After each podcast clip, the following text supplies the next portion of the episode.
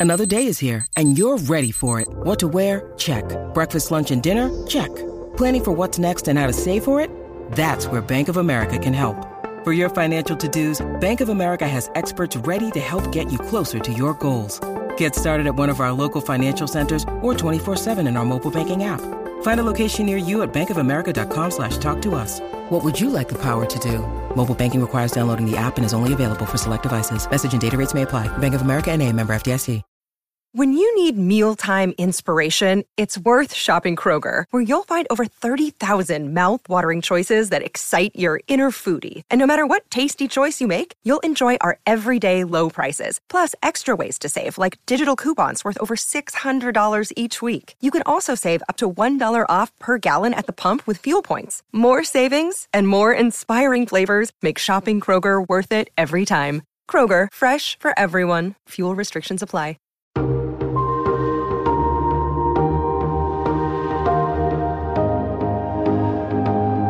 From Variety, celebrating more than 117 years covering the business of entertainment, this is the Award Circuit Podcast.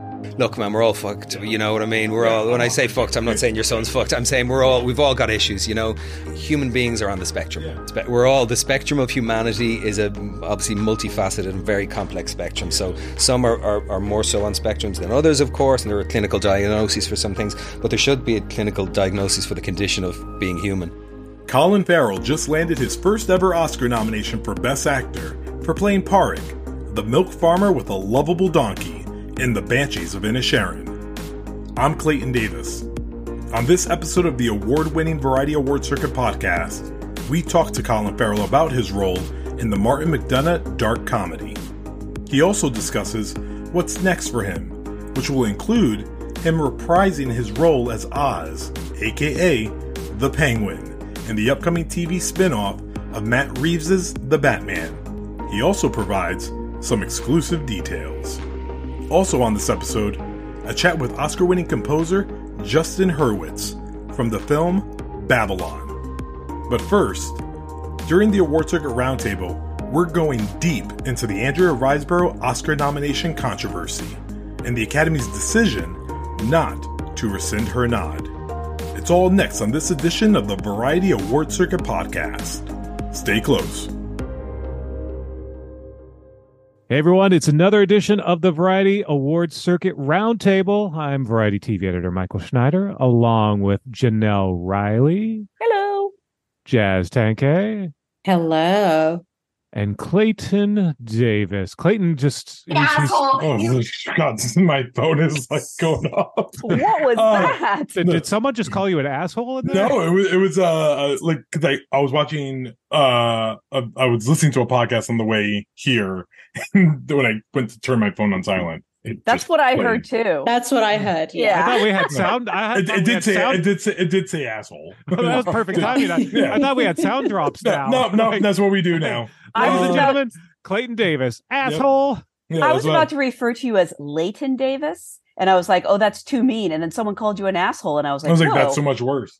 Uh, yeah. Um, no, I'm doing. I, I well. just I thought that don't was Jessica screaming at you in the background. I mean that also. I mean, yeah, it was a, it was a, it was a home recording, guys. if I'm blinking, that means I need help. Um, I don't know how we have a round table when we're also square.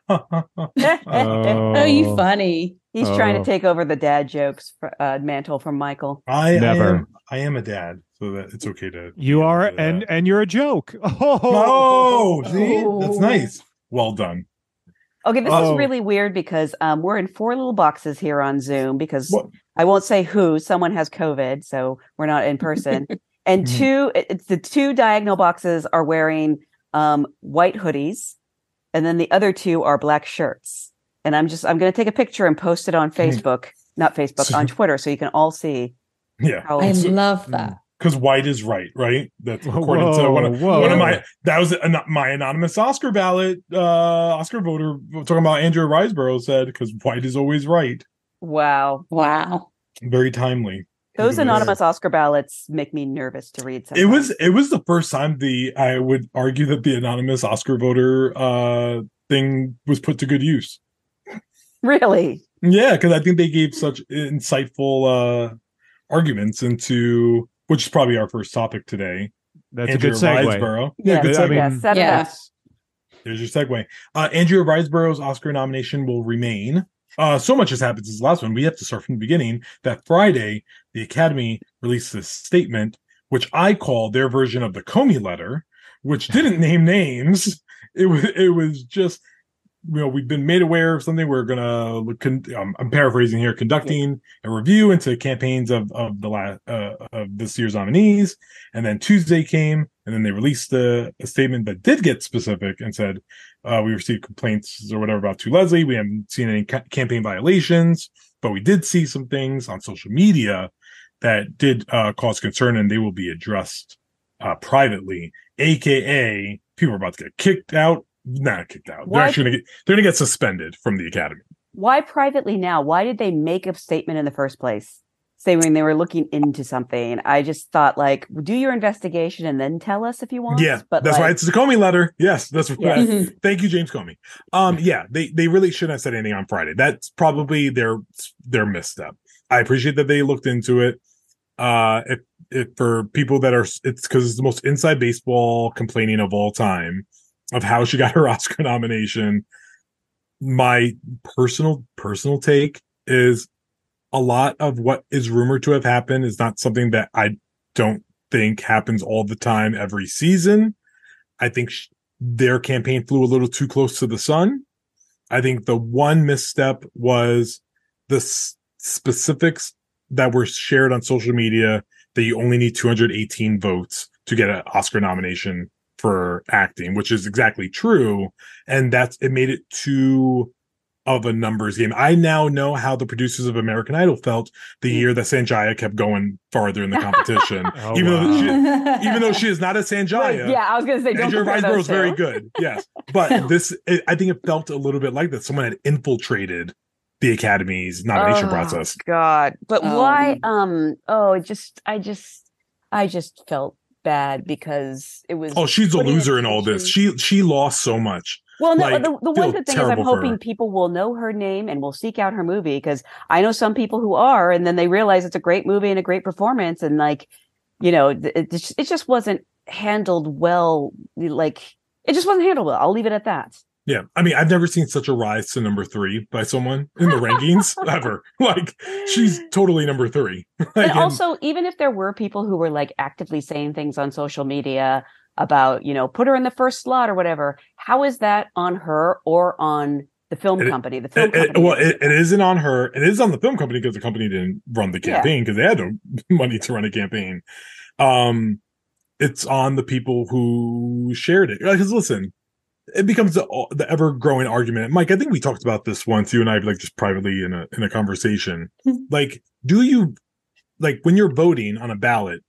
Are you vo- when you put the names on the ballot? Are you actually putting at number one the person you believe is number one, or are you giving the number one spot to people who you think need it because you think they need it to get in? Yeah, it depends And- how and- str- strategic people are. Uh, Yeah, or, yeah, and uh, and the purity of Oscar is to not be strategic. Is do what you want to do. Do what makes you feel like wh- whatever you think is the best. That's what you vote for. Well, at the end of the day, nobody is in the voting booth with you. So Right. people uh, like p- uh, big Wait, deal. there are Oscar voting booths? I swear there's they, they should totally home. make some though. They, that would be awesome. I'm awesome. starting to think they should because yeah, you know polling you can we could do you it right can now. you can campaign for someone. You could ask tell people to vote for someone when they're well, with you, that ballot. Like Wait, you know, Right. yeah. movies like you know Green Book win and people are upset. So like nobody can force you to vote for someone. So Yeah. if people voted for Andrea Riseborough, maybe it's because they wanted to. and, I maybe mean, because it's a good film, and or maybe Yeah. she's great in it. Like, What a concept! Yeah, I mean, listen, th- there are like kind of three separate things that are happening simultaneously. I think that's what the big problem has been and what people were mistaken by. Like people were upset that there were no black women in the category. That's not Andrea Sure. Riseborough's fault. Like she's one person, there were two black people, so she doesn't equal two black people. So we're making the assumption that Andrea Riseborough was number five. We're also making the assumption that Danielle Deadwyler, or Viola Davis were six and seven, and I don't believe right? that based on what we see now. really. I mm-hmm. don't I don't think they I, I think it was Jennifer Lawrence. I'll be honest. Brian Tyree Henry got in. They pair stuff all the time. It was probably Jennifer Lawrence. You and I talked about this, right? Yeah. Uh, You Yeah. know? Um so you, there's that. That's a separate issue and we can have the an, a, a discussion about the people that came out for Andrea Riseborough, while the spirit of it, I I love. I love that it's not about money and people came out and all that.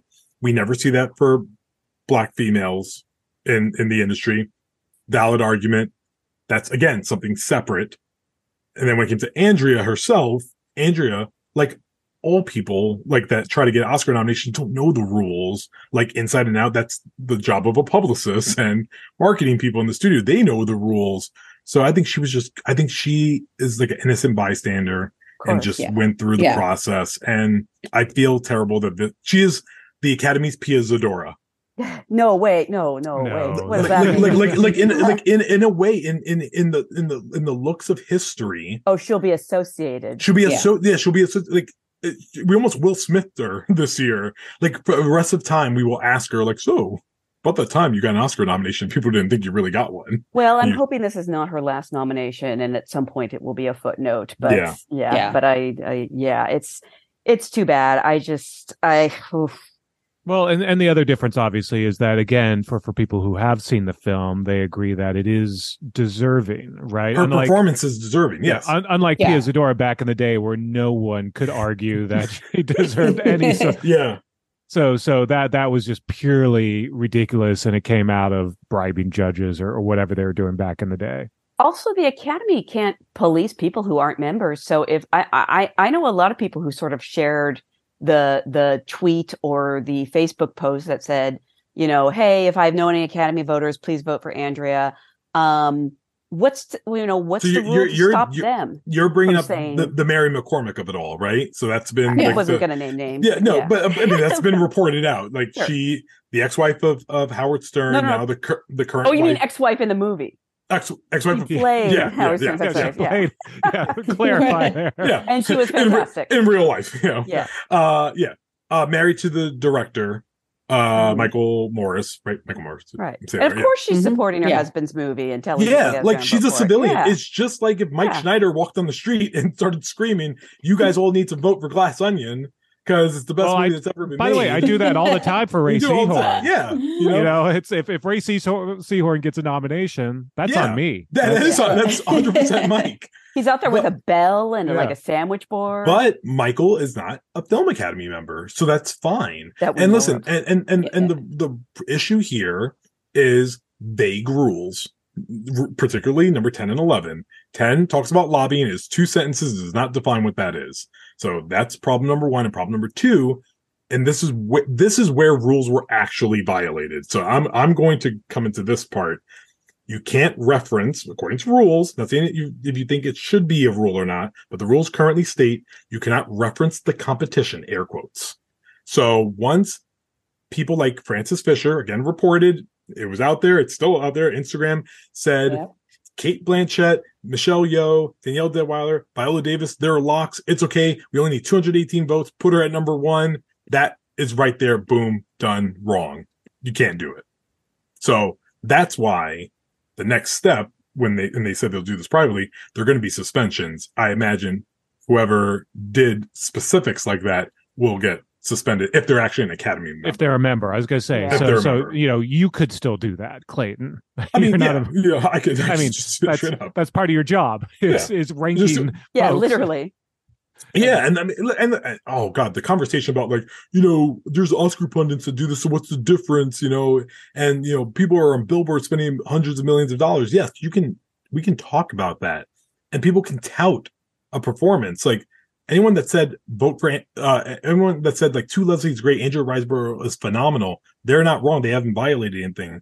Once they say, "Don't worry, Cate Blanchett's safe," vote for her. Vote for Andrea number one that's when it becomes an issue. That's your problem. So problem. I, I have a question for you. There's been talk that now she could potentially win. What is your take on that?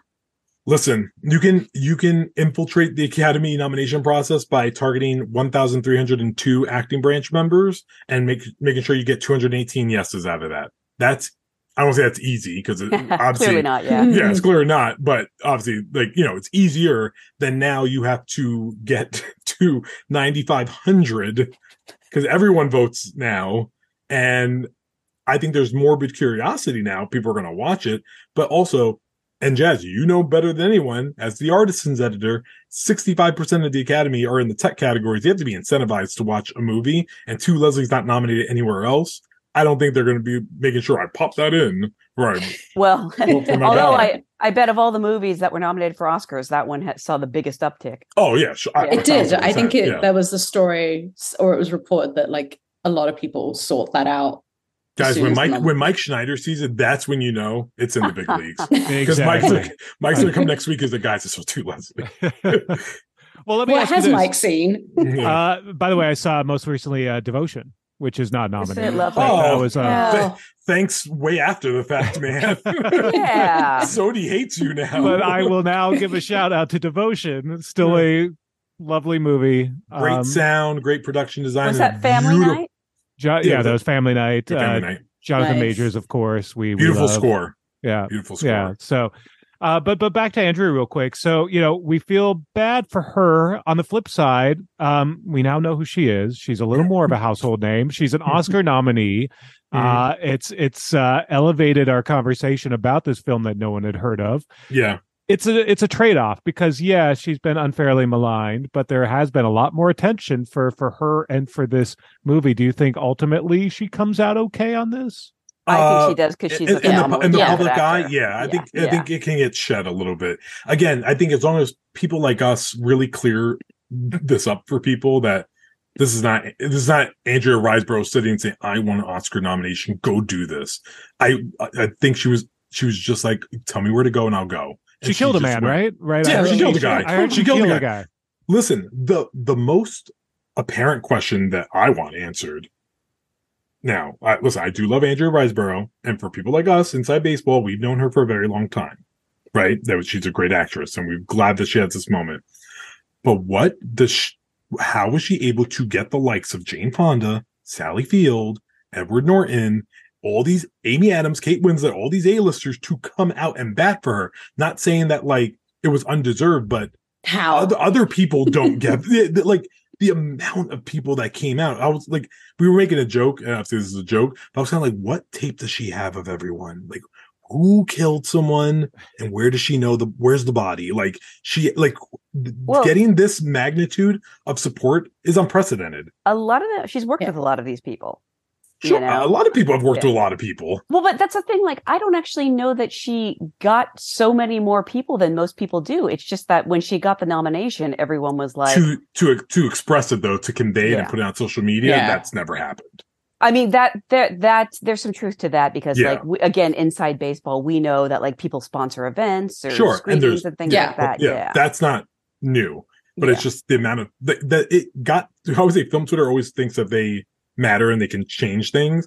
The fact that it got out there and people were like talking about it, and I'll never forget being in the Critics' Choice, being at the Critics' Choice Awards when Cate Blanchett won. Mike and Jenelle, you weren't there. If you were sitting near me, you would have heard the noise that came out of my mouth when Cate Blanchett won and goes, Andrea Riseborough. I gasped. I was like, I'm in the Twilight Zone. Like, what's happening right now? Yeah. Well, my did a head, bunch of actors. my head was started spinning because I was like, "What? Wait, what am I just hearing?" Like, like, like literally, I can't believe she said it, it was the first thing out of her mouth. And I was like, oh my god, like what? Where, what is this Andrea Riseborough thing that's happening right now? So th- that's a separate, again, separate question. Andrea Riseborough, glad she has her moment. I'll be interested to see what happens the next time that she gets to bat. But I do, and this is again personal, like look, I pray to God she doesn't win this year for the reason it will be an asterisk, an asterisk for like all time. People it, it will it will never be accepted in like the world fully. There'll there'll always be this I- but I think dot, dot. people have very short memories. okay, tell Will Smith that. I will in five Yeah. years. I will. Yeah. And Yeah. bad and bad boys. By the way, the Andrea Riseborough thing came as they announced bad boys, and I was like, no one cares, right? like no one cares about bad boys. We are just It's- talking about Andrea Riseborough. It's crazy timing how it, was crazy. it really was the talk of the town. Like everywhere I went over the weekend, or people who like aren't even you know into following the Oscars wanted to know what I thought about I it. did and- CNN yeah. when I was on CNN. I was like, "Oh no, this is some, some Yeah. this is this is scandal." Next to after following Biden, like, what My we doing, guys? Mother-in-law sent me a text message yesterday, and I made a joke about it on Twitter because I was like, "You know, like it's reached outside of our circle when Yeah. like you know when reg- when regular when regular people start asking us about it that never talk to us. Yes. yeah, There and it's were- just like There were two Andrea Riseborough tweets, and I'm sorry, I wish I could credit the right people with them. Um, that made me laugh. One was like, "Good luck finding her," basically, because she's a chameleon. Yep. Um, right. and the other was um you know can you describe they they were like uh, talking to an officer can you could describe you know the offender well she's very talented Very talented. But So yes, what- I, I, I can't wait to hear the lo- nominees luncheon. Go ahead, Mike. So I was going to say, I mean, at, at this point, is is it's kind of over now, right? The the whole the fun, the the controversy, everything's sort of been resolved, the, and the the Riseborough is or is not a nominee controversy is over. Now we wait to see um what is coming next. Like will will I mean will those private things that are going to happen with you know members will that happen sooner rather than later? Uh you know then obviously there's the reforms or, or the button ups of, of the rules. That will definitely come after the ceremony because that'll be their post mortem. But um So yeah, we- that- I mean, that's it. That's it. we, we we still have more than a month. Like, can we can we create a What? new controversy? Is there something else we can uh, kind I of mean, obsess anybody, over? now? anyone got any other questions about some nominees I made? you can raise them now, man. Because like, god damn, it was it was what a week. It's So only been a week. It was a went to- long week. So It's we're just back week. now to talking about the year of dicks. Yeah, That's- Oh, so good. By the way, such a good short. really. yeah Such a good short. There, you know what's funny? A lot. Some, I mean, live action aside, a lot of the shorts are really good this year, but some of them were very questionable. But my year of dicks is great. Uh, the animated shorts are great it's funny i re- i used to i really i go to the theater and watch the shorts they would play them all Oh yeah, together and like Mhm. i go to short film festivals i make shorts i love shorts and i see so many amazing short films and there were years where i'd be like these are terrible like yeah. how did any of these make it in and They're very hit or yeah. miss. Yeah, Yeah. it's wi- like some of them are some of the best you'll ever see, and then some Yep. are like just Or real like, oh my god, like this Yeah. is torture. yeah. Yeah, it's there a was- good year this year, though.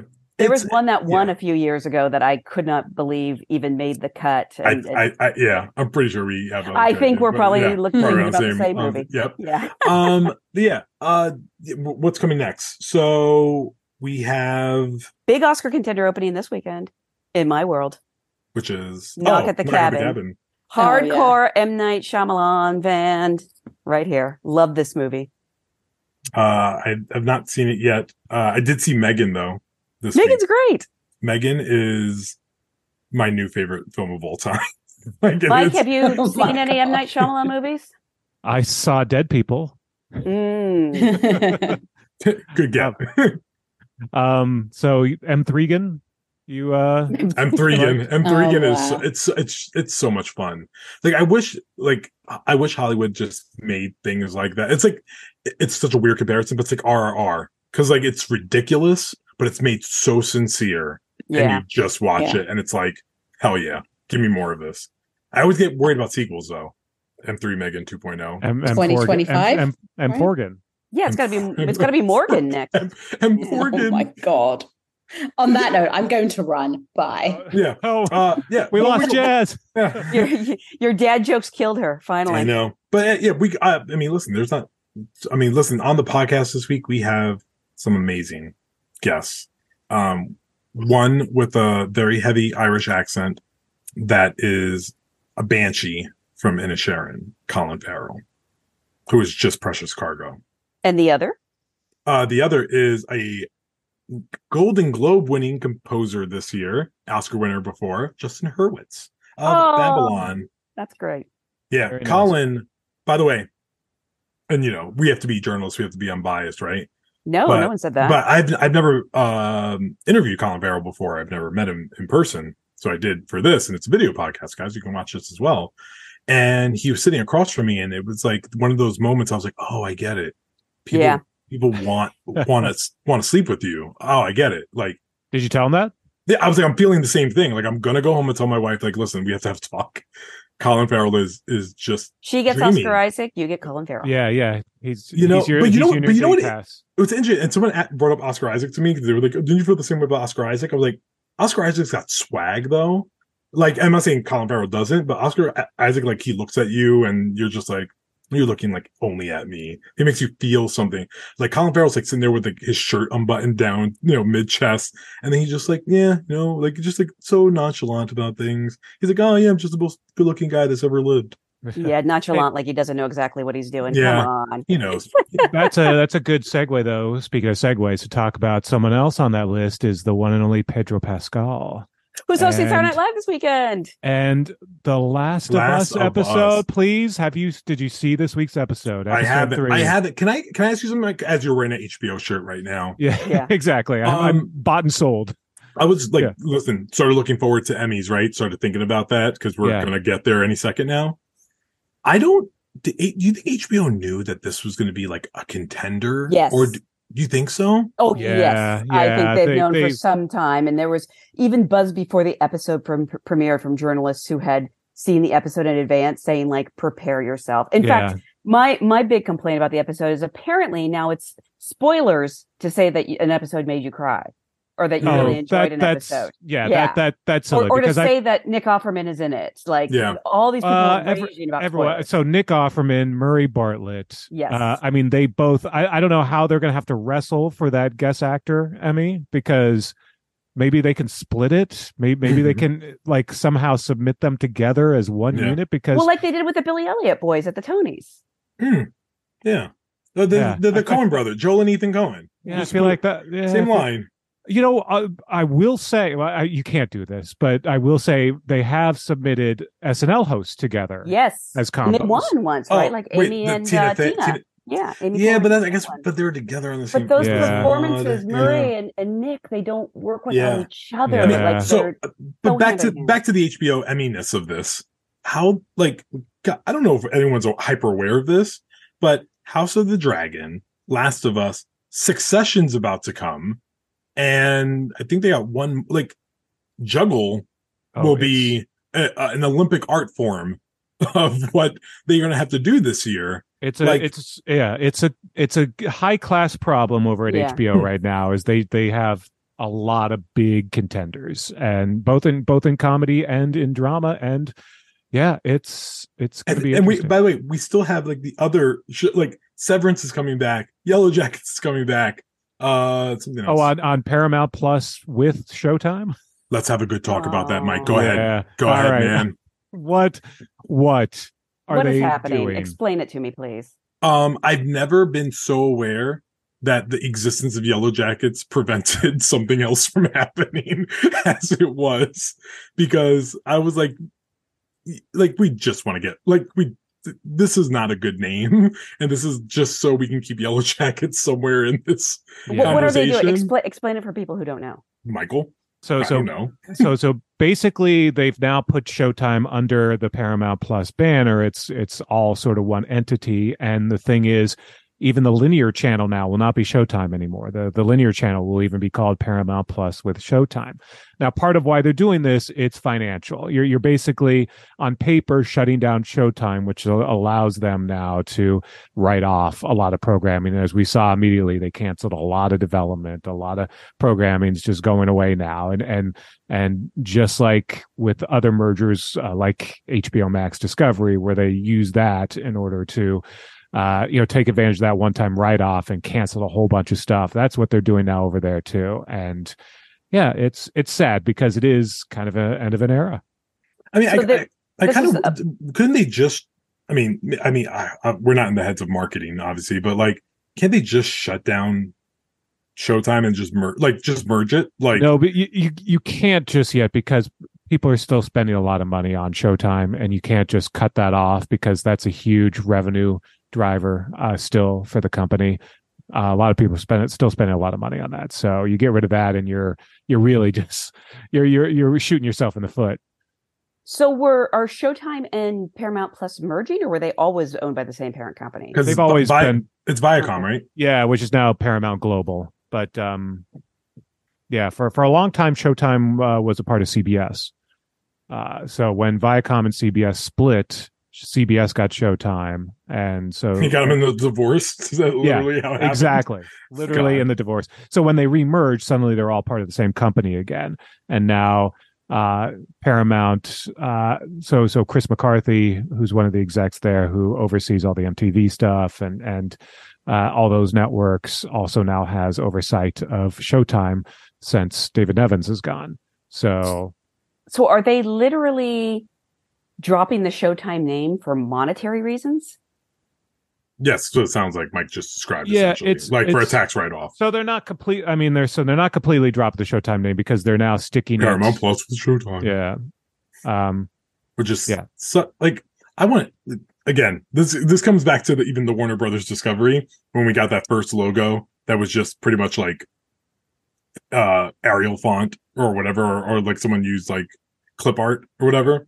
Could have been But, Comic like, I- Could have been worse. I just want to talk about who like in the, be in that room and just be like, guys, Paramount Plus for Showtime.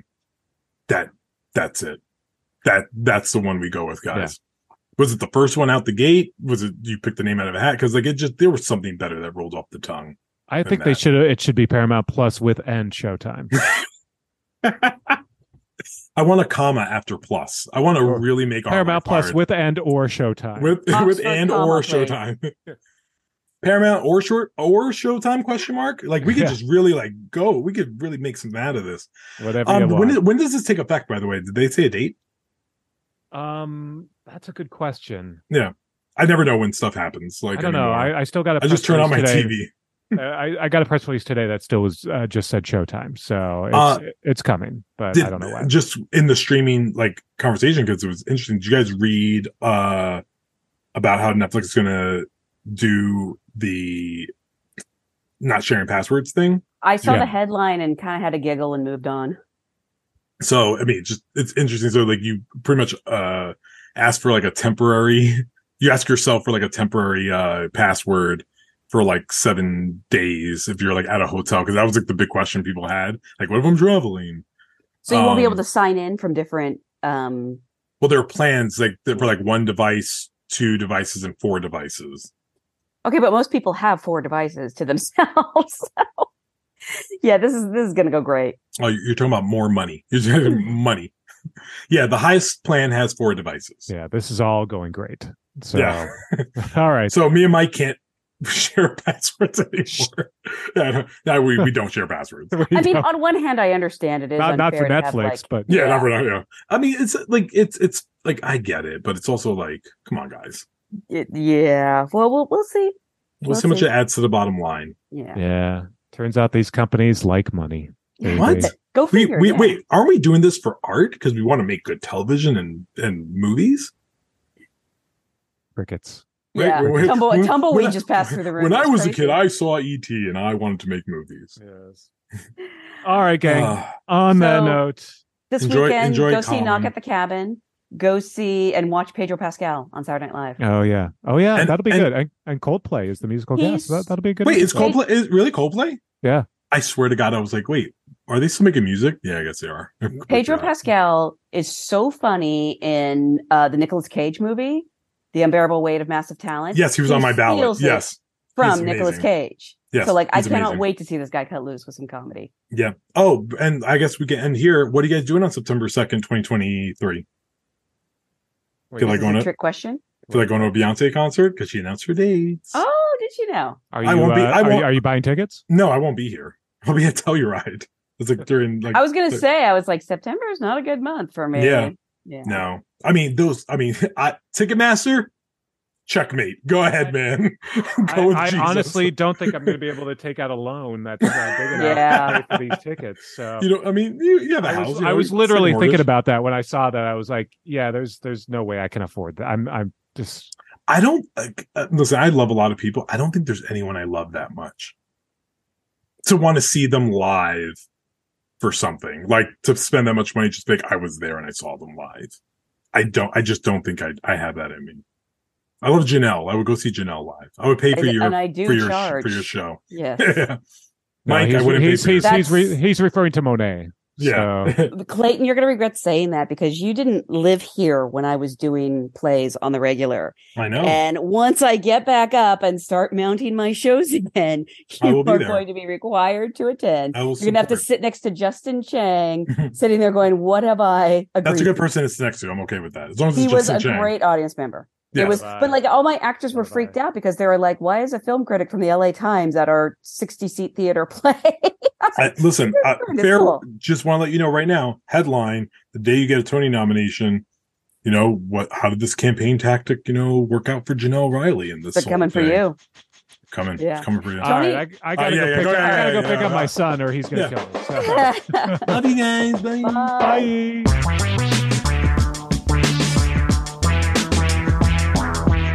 After the break, Oscar nominee Colin Farrell. From Los Angeles, this is the Award Circuit Podcast.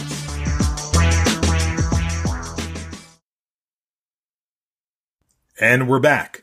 It's the Variety Award Circuit Podcast, and I'm Clayton Davis. Colin Farrell is on fire. Aside from basking in the glow of receiving his long overdue first Oscar nomination for The Banshees of Inisherin and delivering four acclaimed performances in 2022, he's gearing up to reprise his role as Oz, aka the Penguin, for the spin-off television series from Matt Reeves, The Batman, which he'll begin shooting on February 28th. In The Banshees of Inisherin, he plays milk farmer Pádraic, opposite fellow nominee Brendan Gleeson. Now I'm sitting here next to you, and if you're going back inside, I'm following you inside, and if you're going home, I'm following you there too. Now, if I've done something to you, just tell me what I've done to you. And if I've said something to you, maybe I said something when I was drunk and I've forgotten it, but I don't think I said something when I was drunk and I've forgotten it. But if I did, then tell me what it was, and I'll say sorry for that too, Colin. Uh, with all my heart, I'll say sorry. Just stop running away from me like some fool of a moody schoolchild. But you didn't say anything to me. And you didn't do anything to me. Well, that's what I was thinking, like. I just don't like you no more. You do like me. I don't. You liked me yesterday. Oh, did I? Yeah. I thought you did.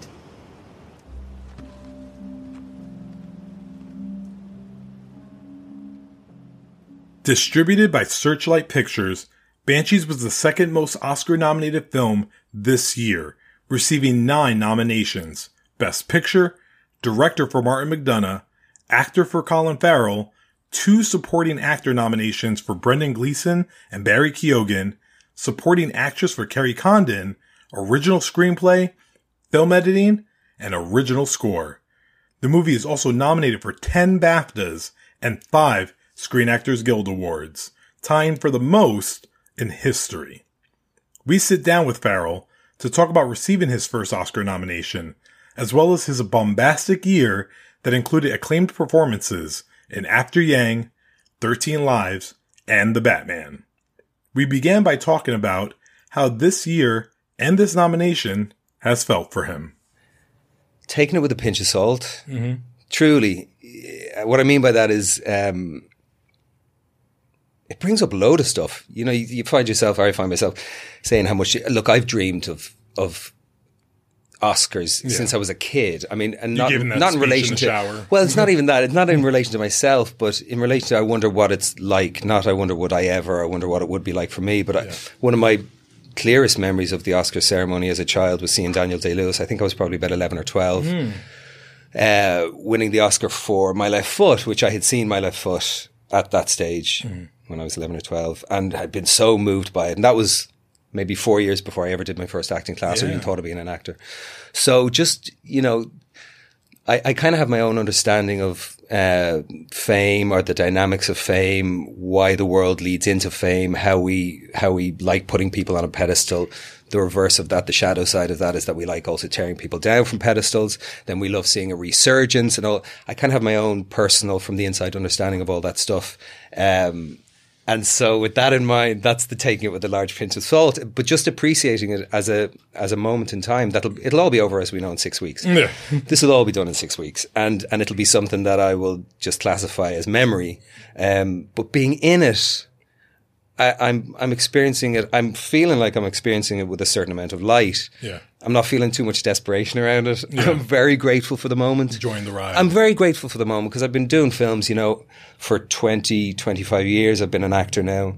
And, you know, I've done enough films, Clayton, that haven't worked. I've done enough films that either didn't find an audience or found an audience and the audience hated it, hated it, or, you know, things that you can really clearly classify as not having worked. And every time I've worked on a film that hasn't, I say hasn't worked, in my opinion, hasn't worked, it's not been as the result of a lack of effort or a lack of passion.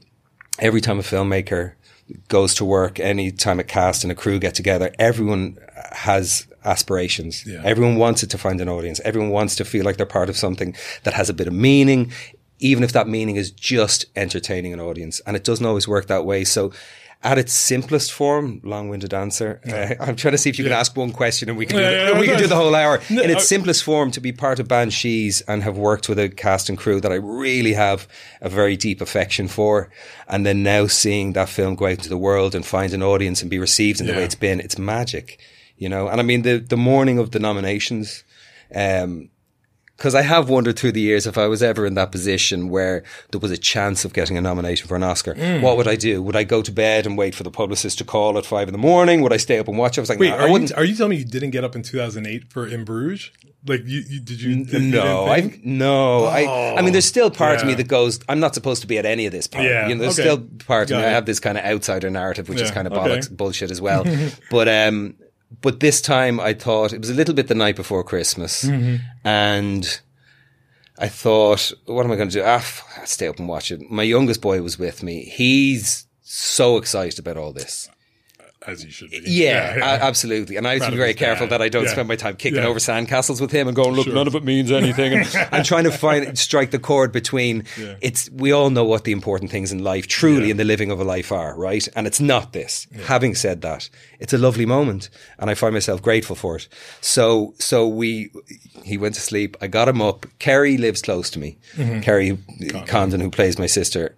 I should say I play her brother in the film. She lives close to me. So Kerry texted me and said, What are you going to do? Are you going to watch it? I think I'll go to bed, but I don't know if I'll be able to sleep. And I said, She lives close. I said, Well, listen, my two sisters, a brother in law, Henry's with me. We're all going to get up and watch it. Just come around. So five o'clock in the morning, knock on the door. I open the door. Kerry was there. Darkness of night. She had a little- Pajamas or just uh, she close. Got, okay. No, no, no. She was denim on denim. I don't know why that's close, but it felt kind of Yeah. close. Something very, very cozy about. She was denim on denim, and she came in, and the kettle went on. Mm-hmm. I made four cups of tea. I had a box of Ferrero Rocher in the pantry. When the Ferrero Rocher comes out, you know it's a serious occasion. Yep. So the Ferrero Rocher came out, and we watched it. And she was first up, I think, Oh, and yeah, it was and it was very sweet. And we all had high fives. And then I saw Paul Mescal get in, which I was delighted for. And then I saw Quiet Girl get in, which I was thrilled for. I mean, and, and first uh, Irish film Ah, to make the short first list Irish language and get- film to get, an. Oscar nomination as Best International Picture was just extraordinary. And then I saw some video footage on Twitter of a bunch of Irish sitting in a cinema. It's called the Stella Cinema in Rathmines, which is a beautiful cinema. Did you see that footage No, on I Twitter? Oh, I'll get it up I- for you, man. yeah, I can watch it. It's Yeah, yeah, please, Can I yeah. show it to you now? absolutely. Let me see. It is so beautiful. Because it was the last of the five as well that was Yeah, mentioned. yeah. So you see all these people. Wait, wait you hear the cheer. order- alphabetical But so we all watched it, man, and we had high fives and we had hugs, and then we went back to bed, and it was very sweet. So if we can, You were if- able to go back to sleep. yeah, I did go back to sleep. Yeah, for an hour, and then I had to get Henry back up for uh, for school. but uh, so if we can maintain a sweetness through it all, do you know what I mean, without being too highbrow or too serious about it, and just enjoy it, you know, for what it is, as I say, moment in time. Uh, when you when you heard while, while you're pulling that up, when you heard uh, Brendan uh, Gleeson and Barry Keoghan's name, were you Thrilled, just, just like thrilled, and I mean, And it was both of them. It was you know it, both of them made it. Yeah, and you may not be surprised because we're aware of all the energy going up to it, right? Yeah. So I'm not going to go here and go, I was totally surprised. Like, Yeah. that'd be disingenuous, Yeah. right? And I tried to be as, tried to exercise as, as little of that as possible. Yeah. Um, but you're still shocked. Yeah, So, not fully surprised, but still shocked. Shocked Okay. to see Brendan's name, shocked to see Barry's name, shocked to see mine, shocked to hear Kerry's, shocked. yeah, and, uh, Actually, Martin was the only one I wasn't shocked. really. Yeah. Actually, sorry, director. Yes, I was. director, Director, yes, I was. No, no, no, no, no. Director, yes, I was. Because I think what happens with Martin a little bit, you know, Clayton, is that he's he's such an extraordinary writer yeah, um, that people find it hard to look past the pen. yeah. Do you know? And I think he's I, now, from my money, he's an extraordinary director as well. I mean, he designed every shot, every frame, as directors, of course, always do. But he really was meticulous. He really knew how he wanted the film to look, how he wanted it to feel, and even the the design. Um, Carter Burwell's music was so strange. It was so kind of otherworldly. It dropped us into kind of the the the folklorish, mythological aspect of this Yeah. film, which is set in a real world, but also heightened, of course. But yeah, so I was shocked when Martin got not the screenplay, Yeah. but But director, yeah. yeah. But I think is in the same sense as well, this lack of um which look there can only be 5 and it's not you know it's not a science. So there's no this person should have definitely been in that person shouldn't ever in any category as far as I'm concerned. But but I, I would have loved Ben Davis to get a nomination. And I think what happened with Ben is a little bit of what I say happens with Martin. The the natural world was so prevalent and was so overwhelmingly beautiful mm. that I think people thought that there wasn't much lighting cinematographical lighting going Yeah. on. But but it was like a Vermeer. Some of the stuff interior. It interior. was interesting. I had a I was having a conversation with someone recently, and it was one of the question marks of award season. How did Ben Davis's cinematography not like catch on That's like an automatic like that we have to do? Yeah, and I think it's because of the beauty of the natural Yeah. world, you know. And there was so many kind of extraordinary shots of of the vast and and yet intimate topography of. Check this out; it's so cool.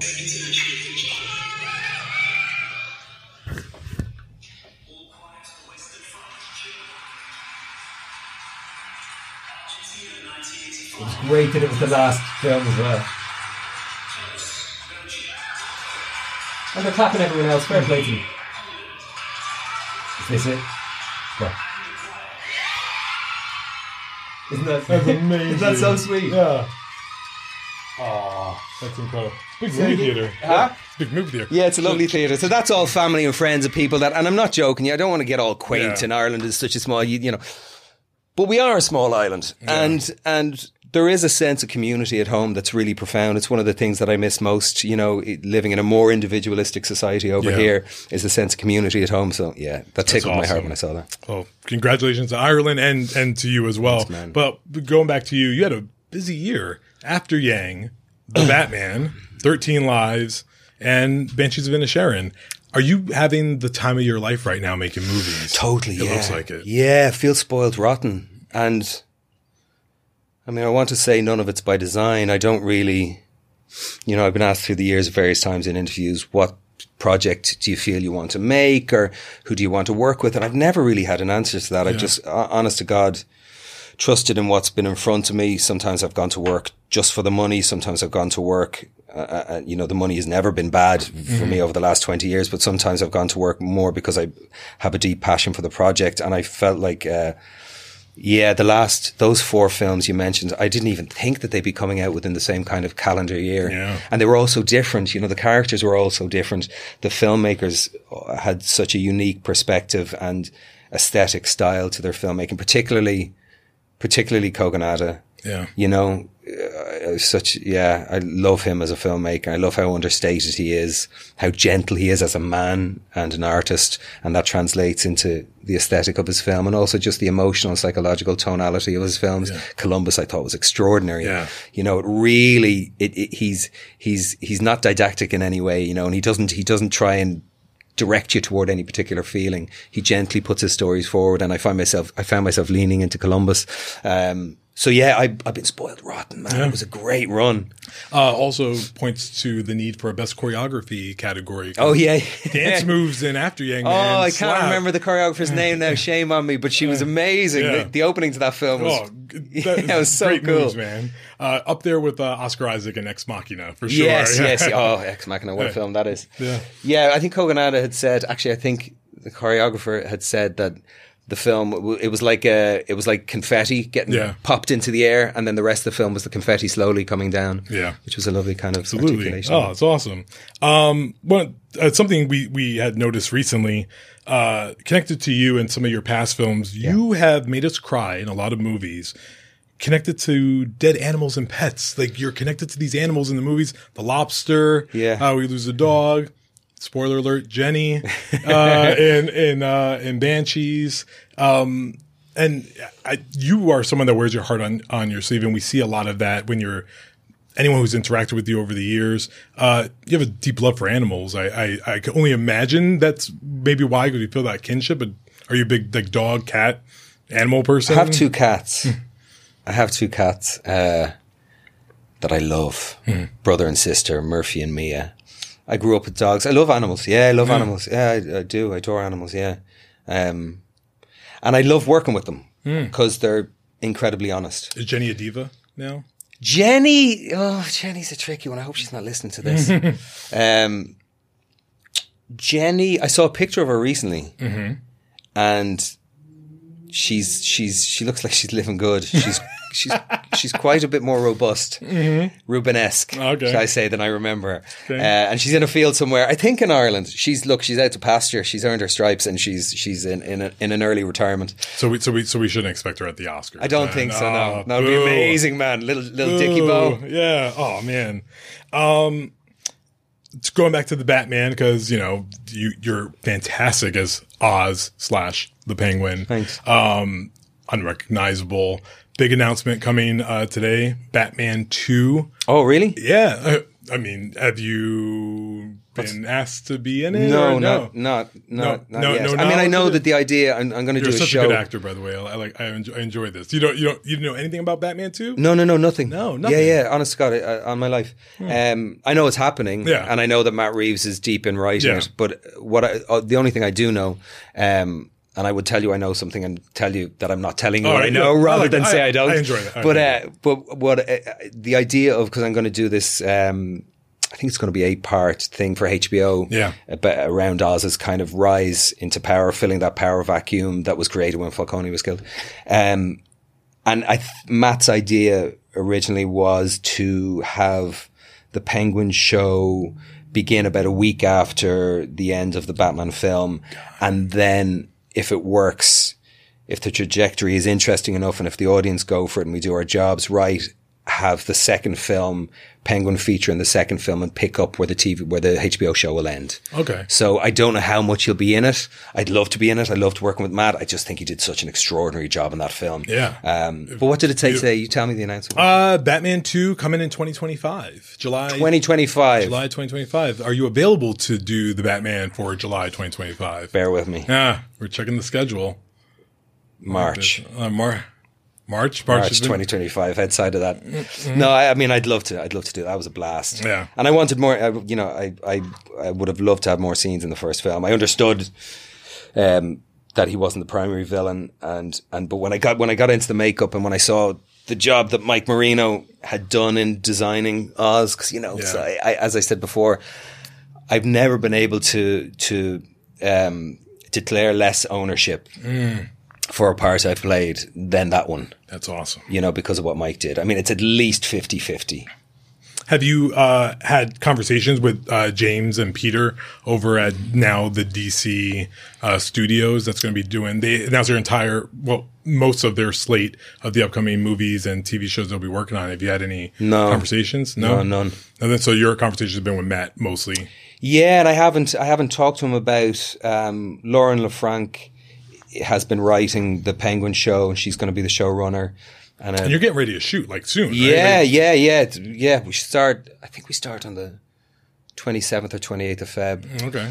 So it'll be a, a lot of back and forth with all this madness the going on. Oscars, Yeah, yeah. yeah, yeah. So, so So luncheon, go get into penguin bit like makeup, come yeah, back. Yeah, yeah. Got it. Yeah, I'll be zipping out of my body bodysuit, taking off all Mission Impossible, Yeah, how- taking how, off my long, How long does it take to get into all that? like the start, the first time we did the makeup was four hours, and then they got it down to about just sub. I mean, we'd start the clock every day, just sub two, like one fifty nine thirty two or something like that, which is fine, Clayton. It gives me a chance to learn my lines and get ready for the day, and Just relax. might have had a nap or two as well in the chair. That's good, that's good. Yeah, yeah.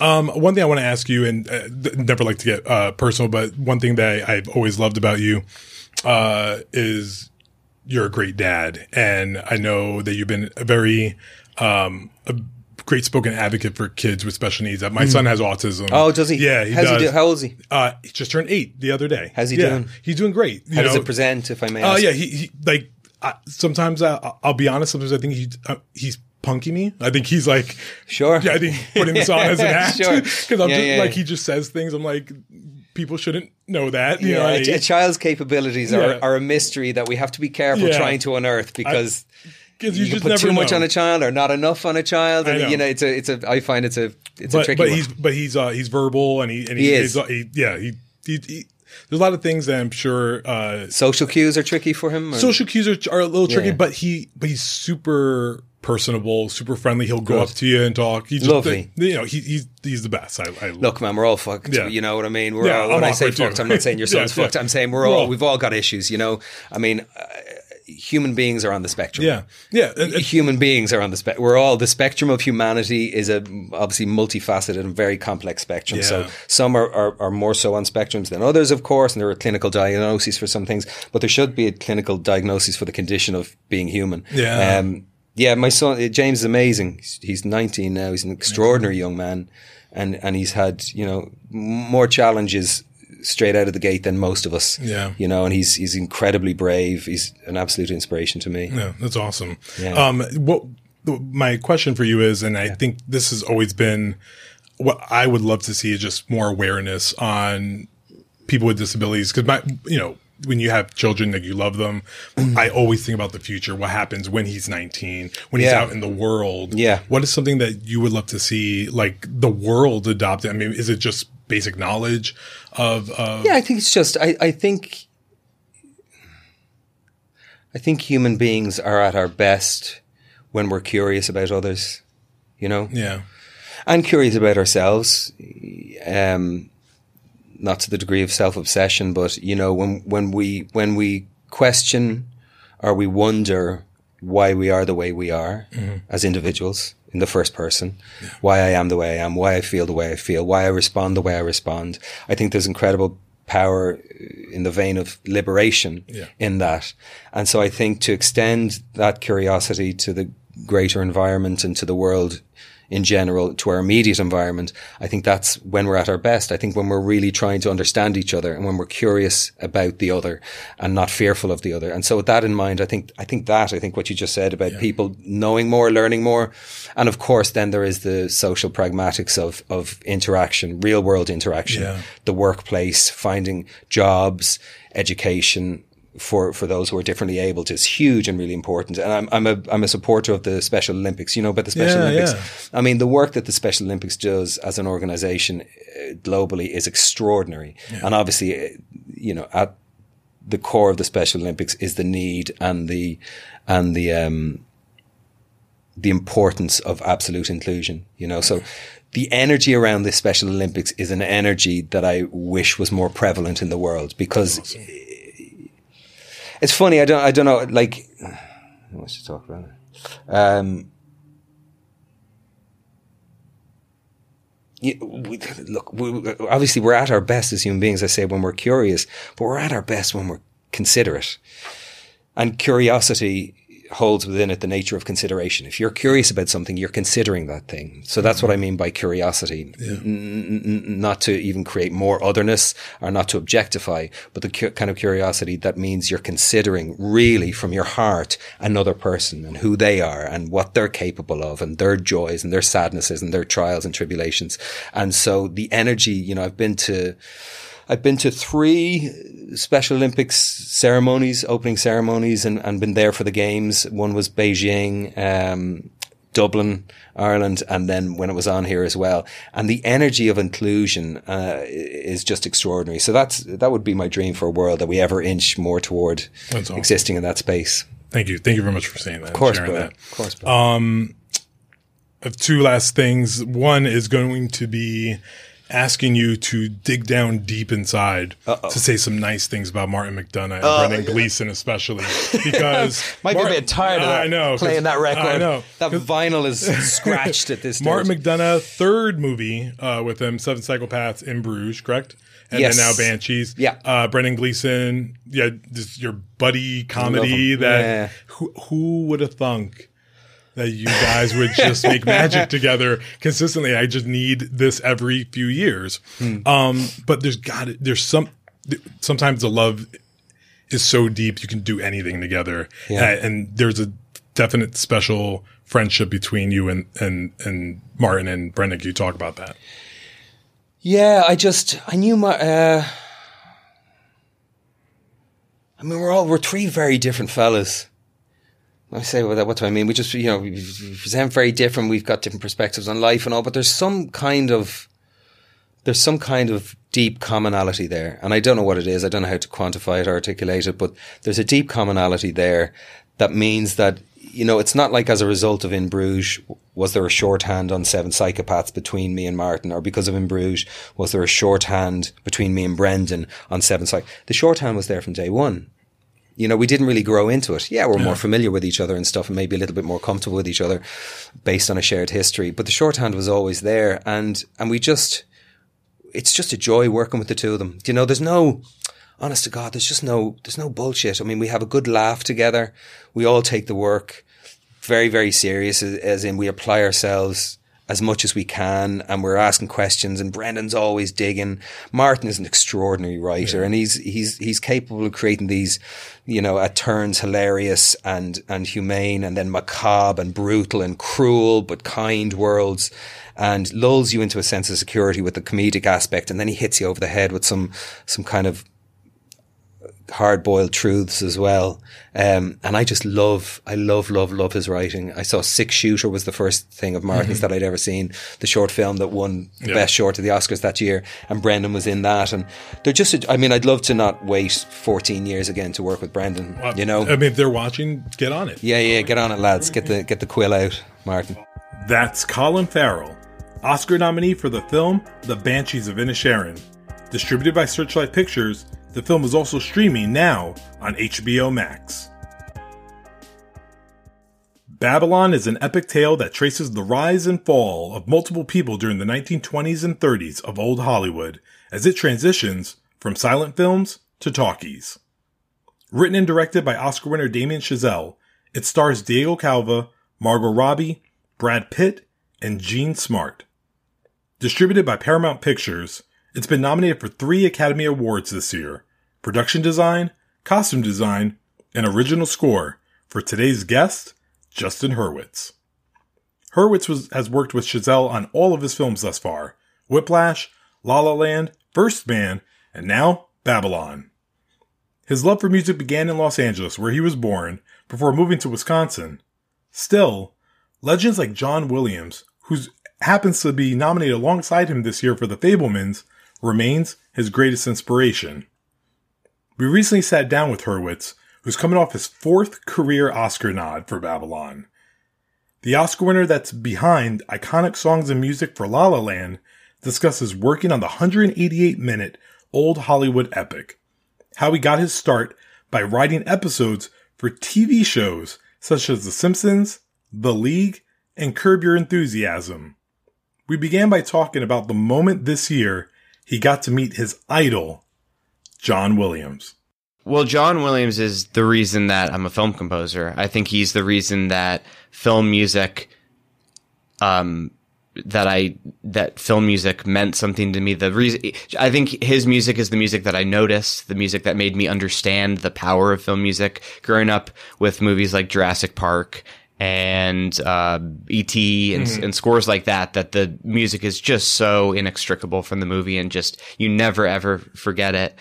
Um, I actually, I had never met him, but after the Golden Globes, I sprinted across the room to meet him. I didn't, I didn't know if he was there. I thought maybe he wasn't there. Yeah. And then Spielberg was giving the last speech of the night and he said Johnny Williams and he pointed to the corner of the room and I was like, he's here, he's here. And the second Spielberg stopped talking, I jumped up from my seat and I ran across the room and they were like sort of trying to whisk him out of the room. But I was like, John, I'm so sorry. I know you want to get going. I just had to, had to meet you. You're, you are the reason I would, I said, I told him I wouldn't be a film composer if it weren't for you. And that's, that's the absolute truth. Yeah. Oh man. And to, to very cordial, friendly thank you. And oh yeah, he was he was incredibly sweet, and I got a, a, quick picture with him. Ah, there you go. And then he got to go home. That's a, that's a, that's for the album, man. That's a that's such a good story. So let, us talk about this uh, Damien Chazelle character you've been hanging out with a lot uh, lately. You know, you guys came here together. Um, I have to. I don't know how many people know this because I'm I'm just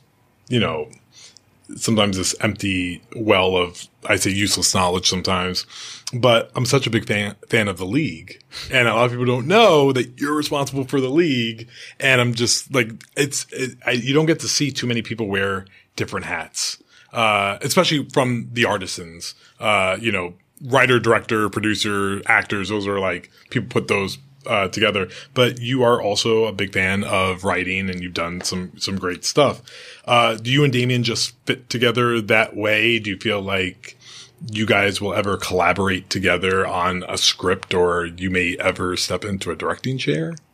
I don't. I don't know about. Um, I mean, I, I don't work with Damien at all on the writing side. I, for people who don't know the league, Yeah. um, that was yeah. People F- know the league. People know the yeah, league. Well, I mean, yeah. I mean, if you want to feel good for those people who may not, and you know. uh, they're not as cool as Yeah, you yeah. or me. But the FX, um, it was an FX comedy that I, yeah, I was contribute contributing to my first few years in LA. It's a very weird, very weird sort of like side job thing I had. Um, when I first moved out here, I had studied film music. I wanted to be a film composer.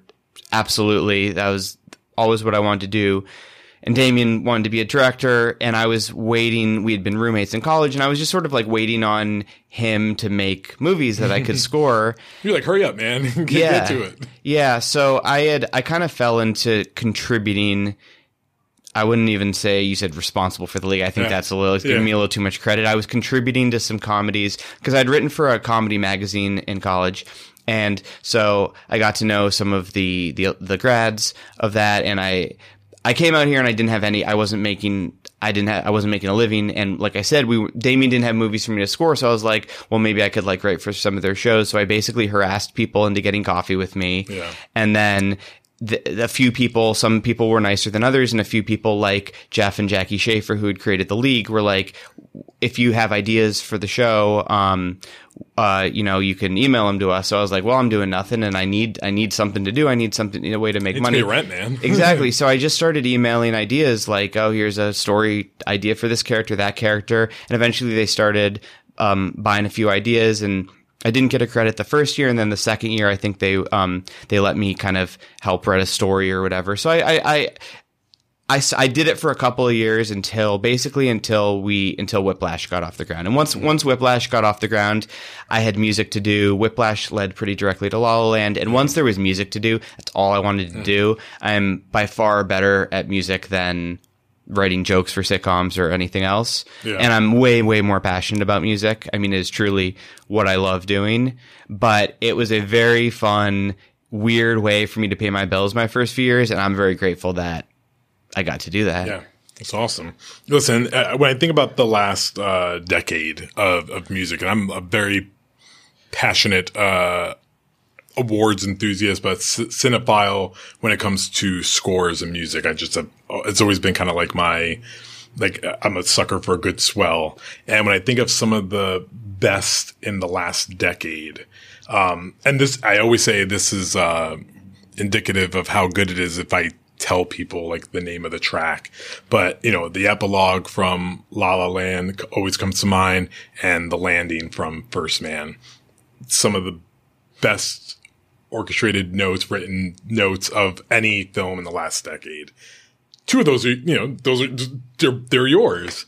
Um, and then Babylon is so different from from from those. What uh, do you? I feel like every great artist has something embedded deep within them that they that they want to get out. They're just waiting for the right type of uh, vehicle. Obviously, you're you and Damien both are a big uh, aficionados of jazz, and you love jazz. Is there something that you're dying to put together for a type of movie that, or that maybe they're even doing right now?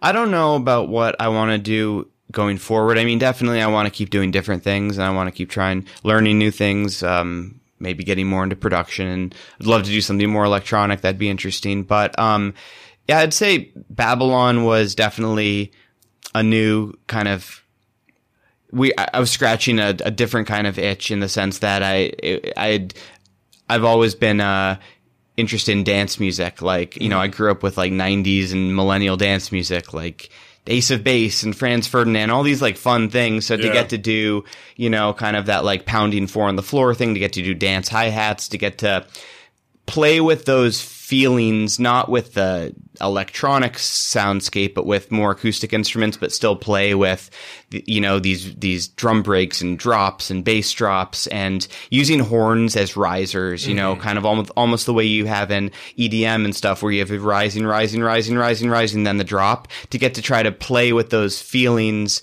give us that, that, that, um, give us that feeling, but using horns and using acoustic instruments. That was something that was really fun and like I'd never written music that had that kind of feel to it. So um that was that was kind of one of the fun areas that we got to explore in this movie. Yeah.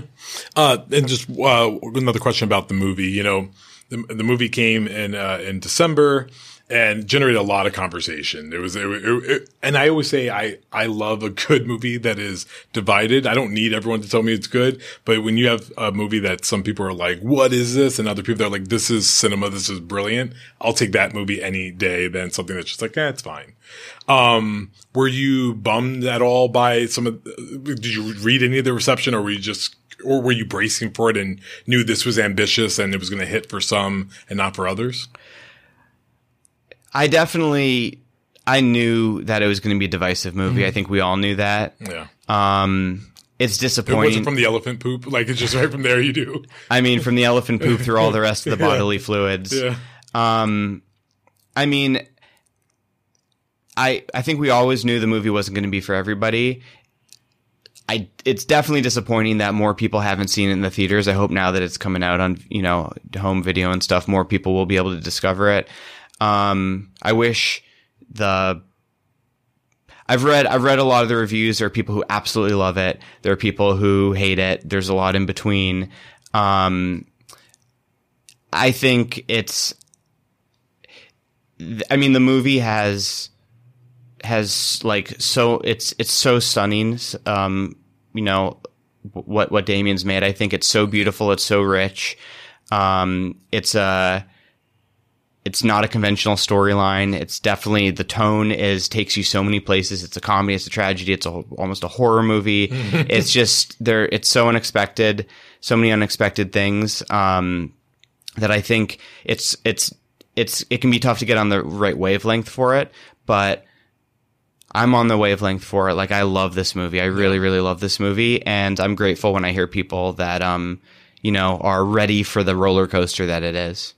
That's Oscar nominated composer Justin Hurwitz from the film Babylon, now out in theaters. And that's it for this edition of Variety's Award Circuit podcast. Zach Levin edited this episode, and Michael Schneider is the producer. Be sure to subscribe to the Award Circuit podcast on Apple Podcasts, Stitcher, or wherever you download podcasts. Also, head on over to Variety.com and click on the Award Circuit tab to find the latest awards predictions and key races, as well as your daily fix of news, analysis, and reviews. So for Jazz Tangcay, Jenelle Riley, and Michael Schneider, I'm Clayton Davis. We'll see you on the circuit.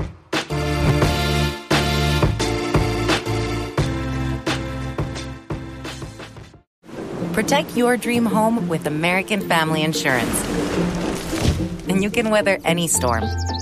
You'll also save up to 25% by bundling home, auto, and life.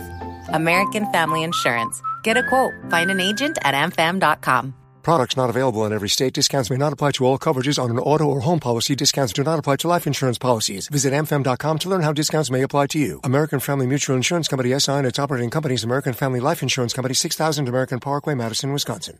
America. We are endowed by our Creator with certain unalienable rights life, liberty, and the pursuit of happiness. At Grand Canyon University, we believe in equal opportunity, and the American dream starts with purpose. To serve others in ways that promote human flourishing and create a ripple effect of transformation for generations to come. Find your purpose at Grand Canyon University. Private, Christian, affordable. Visit gcu.edu.